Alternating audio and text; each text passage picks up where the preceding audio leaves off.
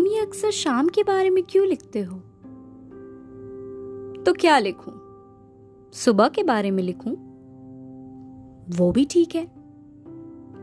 मुझे सुबह से कोई दिक्कत नहीं है। मगर शाम शाम मुझे ज़्यादा अच्छी लगती है। क्यों? अंधेरिया हो क्या नहीं नहीं। शाम के बारे में लिखना ज़रूरी है। बेचारी, कितनी कम देर जीती है। लंबी रात के बाद सुबह होती है और लंबे दिन के बाद रात। बस दिन और रात के बीच जरा सी होती है शाम।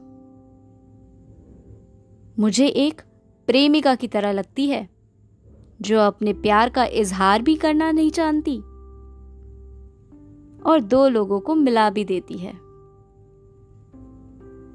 ओ तो तुम्हें दया आती है बेचारी शाम पर? नहीं तो दया क्यों आएगी? कितनी सुंदर तो है शाम। जैसे इतने बड़े आकाश पर किसी ने हल्दी की उपटन लगा दी हो। और धीरे धीरे रोशनी के चेहरे पर घूंघट चढ़ा रहा हो कोई। मुझे तो शाम से प्रेम हो जाता है। और किसे ना हो?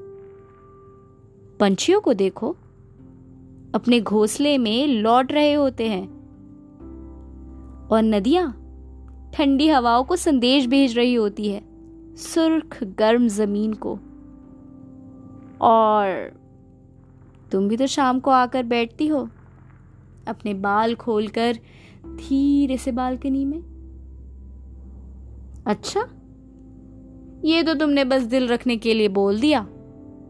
किसी और की सोच में डूबे हो।